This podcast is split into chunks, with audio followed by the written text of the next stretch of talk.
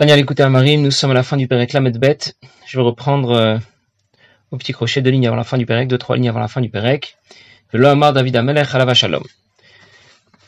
Ce Pérec nous parle de la mitzvah d'Avat Israël, combien il est important de ressentir davantage d'amour pour chaque juif, quel qu'il soit, que ce soit Shagamo comme un Tzadigamo, comme nous avons raconté une autre fois au sujet du Magid de Mezrich, c'était l'enseignement qu'il a rapporté à Rabbi Melech Minizensk. Et comment y arriver? Eh bien, en donnant la priorité à la Neshama, Miedag de qui sait déjà quelle est la grandeur de la Neshama de l'autre? Elles sont toutes Achim Mamash, elles sont toutes des frères. Et donc, on avait compris que, nous, avions l'obligation de, mettre en application non pas seulement cette mitzvah, mais ce sentiment de Havat Israël, d'amour pour notre prochain, quel qu'il soit évidemment, quel que soit son niveau de pratique. Euh, ce n'est pas, ce n'est évidemment pas cela qui va, euh, qui va, qui va changer la donne, qu'il soit pratiquant ou pas ou, non pratiquant. Et au contraire, nous avions déjà dit la dernière fois que c'est précisément en lui montrant plus d'affection, en lui montrant plus d'amour, que les choses pourraient revenir dans la bonne direction. Un jour d'ailleurs, euh, un certain Alter Wellner qui a, a, été reçu par le rabbi et dans le cadre de cet entretien euh, qu'il a obtenu avec le rabbi, il a demandé au rabbi comment on a pu inviter un Fabring à Newtet Kislev Chabad, un certain homme politique qui avait des idées complètement opposées au sujet de euh, d'un certain de, de, ce qui a beaucoup fait, d'émulation. Mi ou Yehudi, qui est juif, comment définir, qui est juif, on est Israël? Et il y avait des, des hommes politiques qui avaient des idées qui n'étaient pas du tout celles de la Torah. Et parmi eux, donc, ce monsieur qui avait été invité, un Farbringen pour Yutet Kislev, il avait été invité à parler, et donc notre journaliste a demandé au Rabbi comment on a pu se permettre d'inviter quelqu'un qui, qui a des idées complètement opposées à la Torah, à la Kedusha, on n'invite pas à Kfar Chabad. Et le Rabbi lui a répondu, mais c'est tout le contraire. Qu'est-ce qu'on va gagner si on le repousse? Qu'est-ce qu'on va gagner si on le rejette? Est-ce que vraiment les choses vont avancer dans la bonne direction? Au contraire, lorsqu'on lui montre de la sympathie, de l'amour et de la considération, eh bien, et que cet amour et cette considération sont sans condition, eh bien, viendra peut-être un jour où il va adopter un autre comportement et il va changer ses idées sur, euh, les, questions du judaïsme. On a déjà vu, dit, dit le rabbi à ce journaliste, on a déjà vu que ce genre de comportement portait ses fruits, et c'est de cette manière que beaucoup de juifs avaient déjà euh, rejoint le chemin de Torah et Mitzvot, surtout en Eretz Israël. Une autre fois, le Rav Tuvia Bolton raconte qu'il avait, l'habitude de faire vivre sa tuiline, de proposer aux gens de mettre les tuilines dans le train. Dans le train qui va depuis Rehovot jusqu'à jusqu'à jusqu'à Gat. Et dans le train, il s'apprête à monter dans le train et puis il rencontre euh, Mashpia Medal Foutafas. Et lorsqu'il lui demande ce qu'il va faire, il dit bah, je vais faire vivre sa tuiline, je rentre dans le train, voilà, je vais proposer aux voyageurs de mettre des tuilines. Et il m'a proposé de l'accompagner et donc euh, j'ai bien sûr j'ai bien sûr accepté. Le train a démarré, on a commencé à travailler. J'ai demandé à un premier juif, est-ce qu'il accepterait de mettre des tulines? Et au lieu de me répondre, il a commencé à m'insulter, à me maudire. Et vous les religieux, et vous faites pas l'armée, vous êtes des parasites. Euh, vous lancez des pierres Shabbat sur les voitures et il, il, s'arrêtait pas, donc euh, j'ai voulu couper court. Je lui ai dit bon, passez une bonne journée, soyez en bonne santé, et puis voilà. Et j'ai voulu continuer mon chemin. Et Mendel, qui était derrière moi, quelques sièges plus loin, euh, proposait aussi à l'autre rangée de mettre les tuilines. Et puis, j'ai voulu lui faire signe pour lui dire que ce monsieur-là valait, il valait mieux pas l'approcher. Et il a fait semblant de pas m'avoir vu, je pense, parce qu'il est allé directement droit vers lui. Il a commencé à lui parler. Et il lui a dit, euh, euh, il lui a proposé de mettre les tuilines. Et alors là, notre homme s'est mis dans une colère pas possible. Et pareil, insulte, menace, et Rev Mendel face, quelle était sa réaction? Il le regardait paisiblement avec un grand sourire, et il lui a dit Mais moi je t'aime, tu es mon frère. Alors, c'est ce qu'il fallait pas dire. Cinq mille faux poudres. Là, il s'est levé, il a commencé à crier, il est devenu tout rouge, tout vert, tout bleu, je sais pas. Bref, ça tournait vraiment mal. J'ai eu peur pour Mendel. Je lui ai dit, bon, vraiment, maintenant, il faut y aller. Et lui, il m'a fait signe de continuer, qu'il allait très bien se débrouiller tout seul. Bon, alors j'ai fait ce qu'il m'a demandé, je suis parti, j'entendais crier dans le wagon, je continuais à proposer aux gens des, autres wagons de mettre les tulines, et puis au bout d'un moment, j'ai eu quand même mauvaise, mauvaise conscience. Je me suis dit, j'aurais pas dû le laisser comme ça, il est âgé, on sait pas ce qu'il peut lui faire, c'est un sauvage, il va peut-être le frapper, je sais pas ce qu'il va lui faire. Alors j'ai préféré retourner pour essayer de, de, voir, de voir ce qui se passait. Et lorsque je suis arrivé dans le wagon en question, déjà j'étais étonné, c'était silencieux, il n'y avait plus personne qui criait. Et lorsque je suis arrivé euh, euh, à leur niveau, eh bien, je me suis aperçu que le monsieur qui était en train de crier, qui était en train de hurler, ben, il avait tout simplement les tulines sur son bras, sur sa tête. Il avait tout simplement changé de, changé de position. Comment il y a, comment Mendel a réussi? Pas en, lui faisant des reproches ou en, en, ayant une approche négative, mais au contraire avec une approche positive. Plusieurs fois, il lui a répété à Annie, eh, votre âme, moi je t'aime avec son accent origine ashkénaze, mais voilà. Et c'est de cette manière que les choses peuvent, peuvent, peuvent fonctionner. En d'autres mots, on a le droit de détester strictement personne. Si quelqu'un se demandait mais qui je peux détester alors? Eh bien, euh, personne. Même ceux dont on dit que tu dois les détester, on nous le dit dans la Seret Psachim, eh bien même eux on peut pas les détester. Il y a celui qui pratique pas Torah Mitzvot. Évidemment, en ce qui le concerne, on vient de, de raconter une histoire, on en a raconté l'autre fois. C'est l'approche du rabbi. Quelqu'un qui ne pratique pas Torah Mitzvot, on ne lui fait pas de reproches, pas de critiques. Au contraire, on le rapproche, on lui montre beaucoup de gentillesse, d'amour, d'affection, on le soutient. Ah, celui qui est Chavero Torah Mitzvot, celui qui déjà c'est pas qu'il n'est pas pratiquant parce qu'il est ignorant. Il connaît la valeur de Torah Mitzvot. Il est pratiquant, mais des fois il fait des. Eh bien, lui aussi, il faut lui montrer beaucoup d'affection, le soutenir, lui montrer beaucoup de, euh, beaucoup d'amour. Et de cette façon, ça va, ça va certainement fonctionner. Et si jamais je dois lui faire un reproche, c'est surtout sans le griffer. Parlons maintenant de celui qui est Chavero Torah Mitzvot. C'est quelqu'un qui connaît la valeur de Torah Mitzvot. En plus, c'est quelqu'un avec qui je peux permettre de parler franchement. Alors je lui ai parlé franchement. J'ai, j'ai parlé sans griffer, mais j'ai été un peu direct. C'est vrai que j'étais un peu brusque là dans, dans, dans ma démarche. Eh bien, même lui, je n'ai pas le droit de le détester. Je ne dois détester que son effet Shabamit.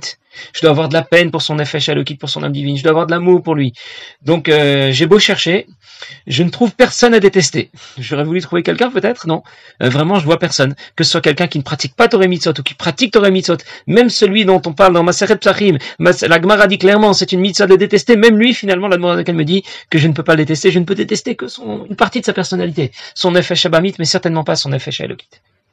Alors dans la fin du Pérec, nous allons voir que, apparemment en tout cas, peut-être qu'on va trouver une solution, on va enfin trouver quelqu'un, quelqu'un à détester. Ce sont les minimes apicorsim. Les hérétiques et apikoros, je ne saurais pas comment bien traduire en français, apikoros, je ne sais pas si c'est une traduction. Les hérétiques, disons-le comme ça. Min ve. Euh, apparemment, il s'agit de quelqu'un qui a vraiment un comportement plus qu'abominable. Qu'est-ce que c'est un mine dans la stricte définition? Bon, il y a plusieurs façons de définir mine. Dans les, dans les post on trouve différentes définitions. Je vais seulement prendre celle que le Rambam rapporte.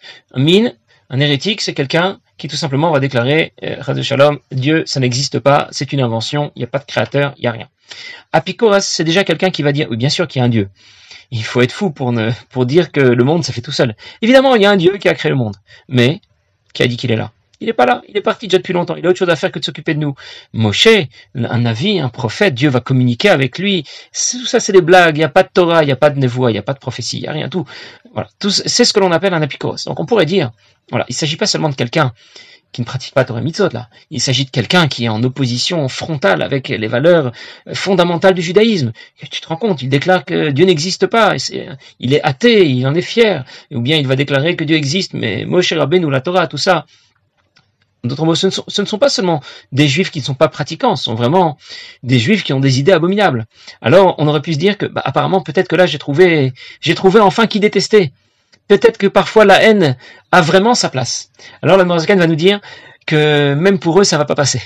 On va le dire tout de suite dans les mots. David Amelech David Amelech a dit à leur sujet, au sujet des minim vapikorsim, Tachlitsina senetim.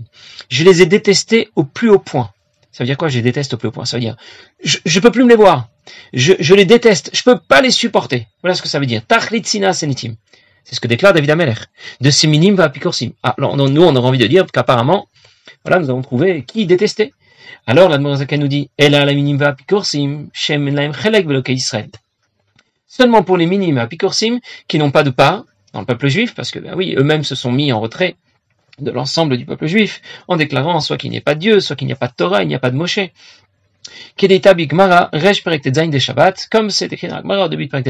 que le Noirzaken veut nous dire ici? David Amelech nous dit euh, qu'il a détesté au plus haut point les minimes et la apicorsim. Donc, nous on a envie de se dire, bah, si David Amelech peut les détester, nous aussi. Sauf que, David Amelech c'est un chauffette, c'est un roi, mais un roi a aussi la fonction de juge. Et donc, en position de juge, il ne peut juger qu'en fonction de ce qu'il voit, et pas de ce qu'il y a dans le cœur de l'autre, parce que bien sûr, il ne peut pas voir ce qu'il y a dans le cœur de l'autre. Je vous donner un exemple. Dans, euh, dans le Sefer Shemot, on raconte que les bénis ont reçu la Torah, ils ont reçu, parmi les mitzvot de la Torah, la mitzvah de Shabbat. Ils devaient donc respecter le Shabbat. Bon. La semaine suivante, il y a quelqu'un que l'on appelle le Mekosh Sim, quelqu'un qui a eu l'idée d'aller couper du bois on vient de donner la mitzvah de Shabbat. Ça veut dire Dieu vient de se révéler sur le mont Sinaï, il vient de nous demander de respecter Shabbat. Zachor un Shabbat les kacho. Et qu'est-ce qu'il trouve à, faire, ce monsieur? Il trouve que ni plus ni moins d'aller couper du bois, qui bien sûr une melacha, c'est interdit de Shabbat. Alors il y a deux personnes qui sont venues le prévenir. Il dit attention, tu es peut-être pas au courant, c'est interdit de couper du bois Shabbat. Donc on l'a prévenu. Les choses sont non faites dans les règles. Parce que s'il n'avait pas été prévenu, on ne l'aurait pas exécuté. On l'a prévenu. Et il a dit, je sais, je suis au courant. C'est Shabbat, vous m'avez prévenu, on n'a pas le droit de couper du bois Shabbat. Et il a coupé du bois Shabbat. Bon. Et nous on se demande tout de suite, qu'est-ce qu'il a? Il est suicidaire? Il en a marre de la vie? Qu'est-ce qui lui prend? Pourquoi il se met à couper du bois Shabbat? C'est que le Mokoshe il a senti que le béné Israël manquait un peu de sérieux par rapport à cette mitzvah. Bon, je vous raconte la sikha euh, que le rabbi explique en quelques mots, mais euh, pourquoi est-ce qu'il l'a senti C'est encore une autre histoire, mais il a senti que le Israël manquait un peu de sérieux par rapport à cette mitzvah. Alors il s'est dit, il faut que je montre l'exemple. Je vais couper du bois Shabbat, mais en vérité, pourquoi je coupe du bois Shabbat? Seulement pour montrer au Bnei Israël la gravité du Shabbat. Moi, on va m'exécuter comme ça, ça va faire un grand bruit, et les Bnei Israël vont tous savoir que combien c'est grave de transgresser Shabbat. Lui a fait ce qu'on appelle une melacha shinatzecha legoufa. Ça veut dire que s'il avait coupé le bois pour avoir du bois brûlé dans sa cheminée, alors effectivement, il aurait été passible de mort. Mais en vérité, au fond de lui, il a pensé, je coupe pas du bois pour transgresser Shabbat, ras de shalom. Dieu vient de nous donner la Torah, moi je vais transgresser Shabbat. Je veux seulement donner une leçon au Bnei Israël. Et je suis prêt à donner ma vie pour ça. Bon, est-ce qu'il a le droit de le faire ou pas le droit de le faire, c'est une autre histoire. Mais juste pour l'idée. Lorsqu'on a jugé les Dayanim, qui vont maintenant devoir euh, trancher, qui vont devoir l'exécuter, ils vont pas regarder ce qu'il avait dans son cœur. Pourquoi tu as pensé couper du bois? Est-ce que c'était euh, pour euh, que les Bnei Israël prennent une leçon parce que tu as senti qu'il manquait de sérieux par rapport à cette mitzvah? Pas du tout. Les Dayanim vont voir sur le plan technique il a été prévenu, il savait que c'était Shabbat, les témoins lui ont dit que c'était Shabbat et que c'était interdit de couper du bois, et il l'a fait, eh bien la sentence qui s'applique, c'est tout simplement qu'il soit exécuté. Et il a effectivement été exécuté. Et pourquoi les juges n'ont pas pu considérer qu'il avait peut-être des circonstances atténuantes? Il, Finalement, il avait une bonne intention, parce que sa bonne intention, elle était dans son cœur. Et un juge ne peut prendre de décision qu'en fonction de ce qu'il voit. Alors David Amalek aussi, c'est un chauffette. Et que voit-il? Il voit minimva pikorsim. Il voit des hérétiques qui déclarent que Dieu n'existe pas, qu'il n'y a pas de Torah, qu'il n'y a pas de Moshe Rabbeinu. Et dans ce cas, lui peut déclarer, parce qu'il est un juge, Tachlit sina senetim, je les ai détestés au plus haut point. Mais nous, nous ne sommes pas des juges. Et donc nous, les minimes et la pikorsim, eux aussi nous devons les aimer. Alors finalement, on a pensé qu'on allait trouver quelqu'un à détester, et la Nourazaken euh, ne nous a pas laissé les détester. Il n'y a que les juges qui pourraient, les, qui pourraient détester, comme David Ameller, qui devait les juger, qui pourraient détester les minimes et les apicoursim. Mais nous, en aucun cas, on ne pourrait détester qui que ce soit. D'autres mots, pour récapituler. Je ne peux détester personne. Je dois aimer tout le monde. Quelqu'un qui ne pratique pas Torah mitzvot, la façon de lui, de l'encourager à reprendre le chemin de la pratique des mitzvot et de l'étude de la Torah, c'est de le rapprocher, de lui montrer de la sympathie, de la considération. Si il connaît la valeur de, la, valeur de Torah et mitzvot, il est pratiquant mais il fait d'Averot, eh bien, je vais procéder de la même manière avec lui. Si jamais je dois lui faire une remarque euh, ou un reproche, c'est sans le griffer. Et si vraiment c'est quelqu'un avec qui je peux me permettre de parler plus franchement, de façon un peu plus directe, eh bien, on me demande de le détester, de lui montrer, je vais lui montrer que je lui fais la tête. Mais c'est toujours euh, dans le bon esprit, comme on disait de Aaron à Cohen. Pourquoi Aaron à Cohen On dit d'Aaron de, Cohen qui était Oev Shalom, Odev Shalom? Il aimait la paix, il aimait les briottes. Pourtant, il savait très bien, Aaron Cohen, que c'était des, gens qui n'avaient pas toujours un bon comportement. Leur seule qualité, c'est d'avoir été créés par Akadosh Baruch. Comment procéder à Aaron Cohen? Aaron Cohen, il rencontrait un juif. Il lui faisait un sourire jusqu'aux oreilles. Il lui disait bonjour, comment ça va? Il lui montrait beaucoup de, beaucoup d'amour, beaucoup d'affection. Tous les jours. Et tous les juifs. Du coup, lorsque quelqu'un devait commettre une faute, eh bien, il réfléchissait deux fois. Il se disait, attends une seconde, je vais commettre une faute. Euh, demain ou tout à l'heure, je vais rencontrer Aaron. Il va de nouveau me faire un grand sourire jusqu'aux oreilles je vais pas oser le regarder dans les yeux après la faute que j'ai envie de faire là. Si je fais cette faute, je, je vais même pas oser le regarder dans les yeux. Comment je vais faire? Je, je peux pas faire ça. Je peux pas décevoir Aaron Cohen. Il est tellement gentil avec moi. Il a tellement de considération pour moi. Je peux pas je peux pas lui faire ça. Alors euh, je vais me retenir. Tant pis, j'avais très envie de faire cette avera, mais je la ferai pas. Voilà comment procéder à Aaron Cohen. Et voilà comment il faut procéder avec tout le monde, que ce soit un juif qui pratique les mitzvot, qui ne pratique pas les mitzvot, même minim vapikorsim, c'est un hérétique, il te dit franchement qu'il est athée, qu'il ne croit pas en Dieu eh bien toi tu dois l'aimer, tu dois lui montrer beaucoup d'affection. Parce qu'à notre époque, les, gens ont trop souvent tendance à considérer que s'ils ne pratiquent pas Torah Mitzvot, alors ça s'appelle être un apikoros.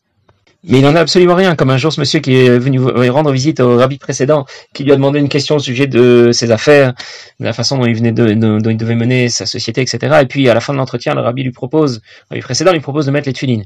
Et il répond, il répond euh, au rabbi précédent, mais pourquoi vous demandez de mettre les tefilines Je ne crois en rien.